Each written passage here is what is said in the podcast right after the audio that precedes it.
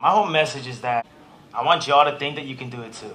Because I'm not that great. Uh, this is really just self belief and persistence and passion.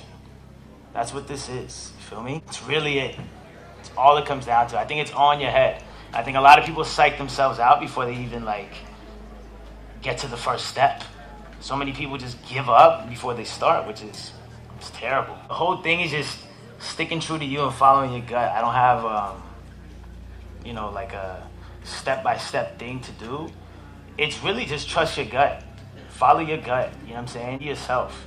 People are so caught up in like chasing what other people are doing and trying to like, oh well, if this worked for him, maybe I should do that. But it's like, bro, like that's not you.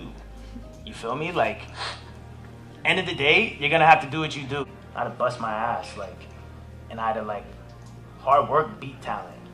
You feel me? That's what it came down to. And I think with anything, you always want money, uh, mailbox money, where it's just it's independent from anyone else. You're paying yourself. It's a self-sufficiency thing, which I'm super big on as well. Leverage is super important. When you have no leverage, like you don't get to dictate anything. It, I'm only gonna get the deal that I want when they're coming to me, and when they're coming to me, that's when I'm like, I'm gonna tell you exactly what we're doing, and you gotta kind of just go with it. Feel me? So leverage is super key. People who like it, they like it. But that's the whole brand called you. That's getting people to invest in you. I want people to invest in me as a as a person. There's no off button. You know? There's really no off button. You don't there's no break. Even if you want to break, there is no break. And it's, you know, I signed up for it and I'm obsessed with it and I love it. But those times where you want to break, there is no break. You feel me? Because there's always something going on with your career. There's always something happening. And you got to find those times to take mental breaks. I think mental health is a really, really big thing where you're putting yourself out there. You know? It's terrifying. It's like, it freaks people out. And, and I think a lot of people are like crippled by fear, which is not a great thing.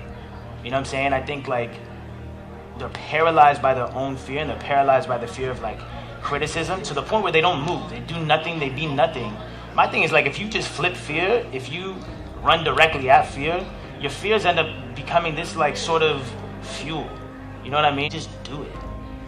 And so like you kept running right at fear to the point now, like if I feel scared of something, I'm like, I'm going right towards it head first because I'm like, yo, on the other side of this fear is growth. You feel me? And that's what I'm on, period. This is a journey that you're on by yourself my advice is just to stay true to you. And when you're walking around and pitching things and whatever, like get people to fall in love with you. Be passionate about your idea. Passion is contagious, and when they see that you're passionate, all of a sudden they're passionate. Back then, I had nothing else but my mind. There was nothing. I had to literally like hype myself up to the point that you know what? I'm convincing myself that I am this great thing and I am gonna be whatever. And to the point that that confidence completely like manifested itself around the world. I feel like everyone else was like, man, you know what? He believes in himself like a lot. Like, all right, I'm gonna believe in him too. People are not gonna believe in you if you don't believe in yourself. So it starts and ends with you, 100%.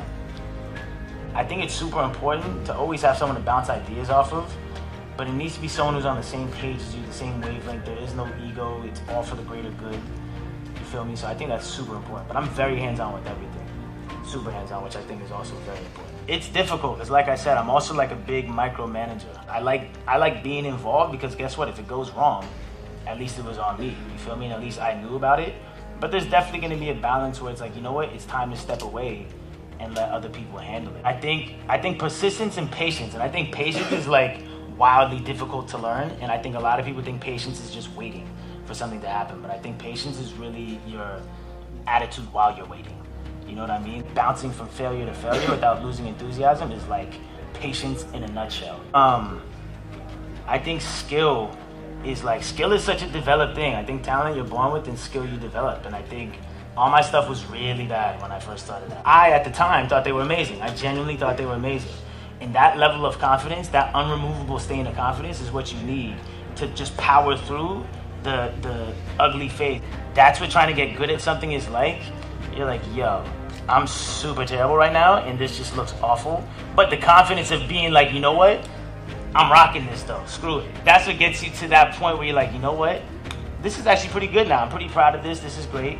And I'm at the level. But you got to get through that phase first. But confidence is what's going to take you there for sure. You know, it's difficult. You got to find the balance. You got to put the time aside and you got to It's gonna be more. It's gonna be harder for you.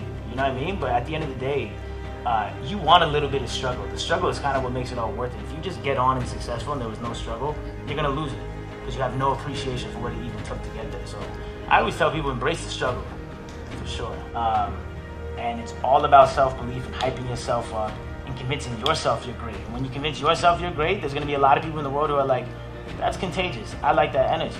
You feel me? And you gotta move with that. And you gotta surround yourself with people who are not gonna like a lot of people have terrible friends and they need to get rid of a lot of their friends.